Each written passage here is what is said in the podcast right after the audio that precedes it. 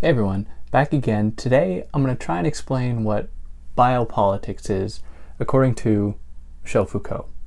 Now, before jumping into that, you can follow me on Instagram at theory underscore and underscore philosophy if you want to mostly see pictures of my cats. Uh, if you want to help me out, you can like, share, subscribe. If you want to help me out monetarily, you can do that with the links below. Obviously, no pressure. If you're listening to this in podcast form, you can find the video on YouTube. And if you're listening to this on YouTube, you should be able to find the podcast form pretty easily uh, wherever you get podcasts. And there shouldn't be ads, at least for now. Who knows? Maybe things will change. Um, but yeah, so that's more or less it. Let's jump into what biopolitics is. So, in Foucault's work, he talks about many institutions. He talks about hospitals, he talks about prisons, government, clinics, all of these institutions that permeate our daily lives. And in many ways, these institutions have pretty significant effects on how we live in the world. And he treats them as microcosms of broader systemic phenomena like control.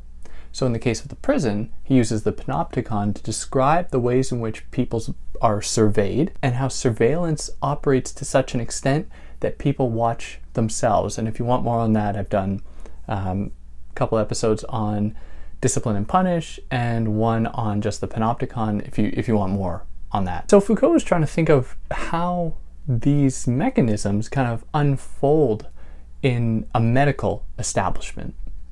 So the panopticon applies in many of the same ways. Like there is a kind of surveillance mechanism within hospitals. I mean, you're under the uh, view of a doctor or nurse or whatever that maintains your well being in a kind of strict control like way. So that's one way to look at it. And I'm not passing a, a, a, judgment on that, but I think that that's one way we can describe the panopticon working in a medical field. But Foucault also wants to think of how an exertion of power over bodies exemplifies a different kind of power than the one that we find with like the panopticon. So he calls this biopower, which roughly translates to power over life. Bio relating to bios and just referring to life more generally. So what does that what does that mean? Biopower. What does it mean to exert power over life? Well, in tracing the development of biopolitics and biopower, he says that it follows anatomopolitics or anatomo power. And this is really chronicled well in, um, I guess, The Birth of the Clinic, which I've also done on here, so you can listen to that if you want, where he describes the way that anatomy began to take on a kind of interesting place within the medical field. So it wasn't about like mystical explanations for various uh, bodily ailments. Suddenly, people, that is, doctors, began to cut open bodies and look to see how things worked. And that developed a, or began to develop, a new regimen of truth as to what health looked like. Now, he says that biopower follows this because biopower is the extension of a kind of logic of bodies, a knowledge of bodies and how they operate, in consolidating a norm about those bodies. So, whereas previously, if someone had an ailment, they were a kind of singular being that would be, you know, evaluated in terms of their uh, a problem they had, and we still see that continue today in terms of their anatomy. Of course, like this is what doctors do. But the extension of that logic into the broader social sphere meant that people were judged not only in terms of their anatomy, but in terms of their deviation from a norm about health. Now, where does this norm come from? Well, quite simply from repetition, from the acknowledgement of certain forms of proper bodies and how they relate to uh, proper size, height, uh, you know, weight, race, um, propensity to give birth, life expectancy. All of these things began to develop a sort of norm. And it's in this way that we can imagine the transition from anatomopolitics to biopolitics. Now, I should say that Foucault discusses this probably the most succinctly within his lectures. But interestingly, if you read the lectures, he often defers discussing biopolitics, choosing instead, not necessarily intentionally, but choosing instead to discuss the kind of governmental changes that allowed the formation of biopolitics and the exertion of biopower. And he credits this with the emergence of liberalism.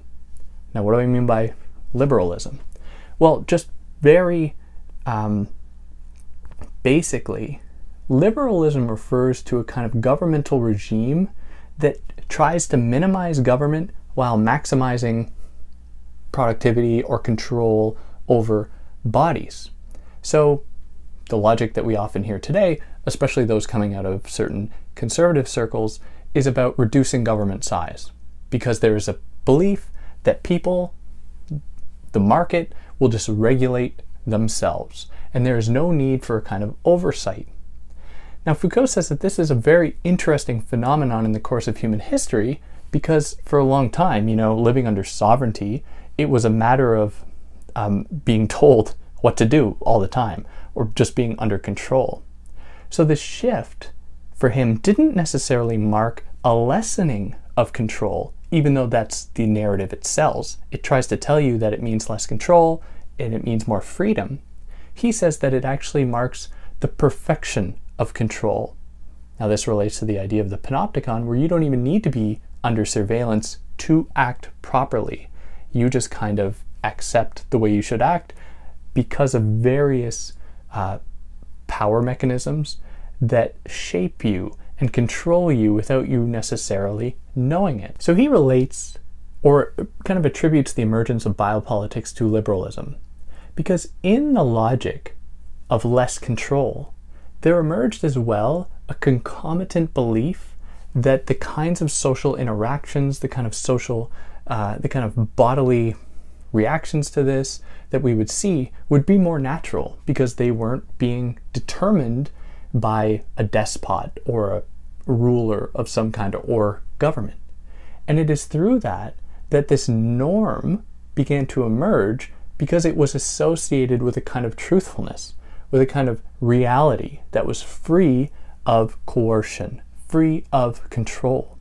And this allowed then the establishment of this form of control not only over people's individual bodies by saying, hey, you know, you have this thing wrong with you uh, because of this problem in your body. What we began to see then was a homogenization of control over all bodies because of their relationship to this, albeit artificial, norm. And all norms are really artificial, but in this case, a kind of norm about life and what you know certain bodies should look like. Now, it's important to know that this doesn't mean that death has left the equation. And we can contrast this with an idea of necropolitics with the work of uh, Shin who uh, I hope to talk about at some point here. But for now, it's important to note that biopolitics is not, or the, the form of government that uses biopower has not completely eschewed death. It still lets people die, but it justifies those deaths with a new logic. So, for example, um, in in relation to like fat phobia or fat shaming, when bodies that do not comply with a general standard about what bodies should look like in terms of their height, width, weight, you know, these kind of arbitrary uh, signifiers of health, when bodies do not comply with that, and let's say someone who didn't belong to that, or someone who was quote unquote deviant from the norm, were to die, they would be um, their death would be attributed to their deviation from the norm. So what we see then is not an, a looking upon someone's body as being, you know, their own body, but them always being determined, even in death, in relation to a norm. And Foucault uses the same logic to consider the uh, emergence of state racism, where under biopolitics, with this emergence of a norm, there could then be the consolidation of an idea of racial purity, which is often associated with a state, especially if we consider the you know the way that that is being echoed today in various in various nations, and certainly uh, the best example would be like with Nazi Germany, where we saw the establishment or the attempt to establish um, not only this tacit norm, but to put that into legislation, which essentially meant that people who did not fall into that that norm, did not fall into that racial norm, would then be either directly punished, and it wouldn't be seen as violence like as as it had historically manifested. It would take on a new justification.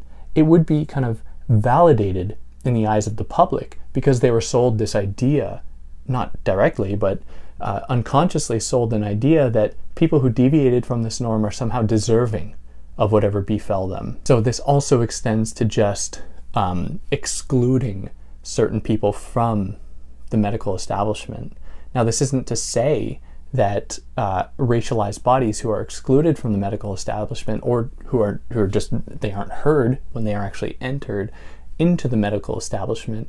This isn't to say that we should extend this medical establishment to everyone per se, because this medical establishment is at its core extremely exclusionary, and any attempt to try and increase its its scope will always mean that there is some population that is going to be either directly excluded or further pathologized because they do not abide by the norm that this medical establishment implies or that it uh, revitalizes over and over and over again.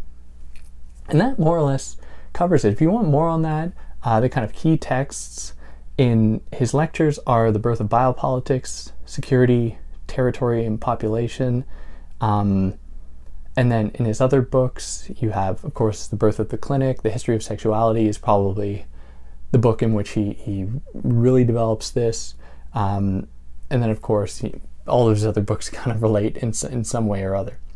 But yeah, hope you liked what I had to say. Uh, if I did anything wrong, or I said anything wrong, or I mischaracterized Foucault in any way, I would love to hear about it. Um, but yeah, catch you next time.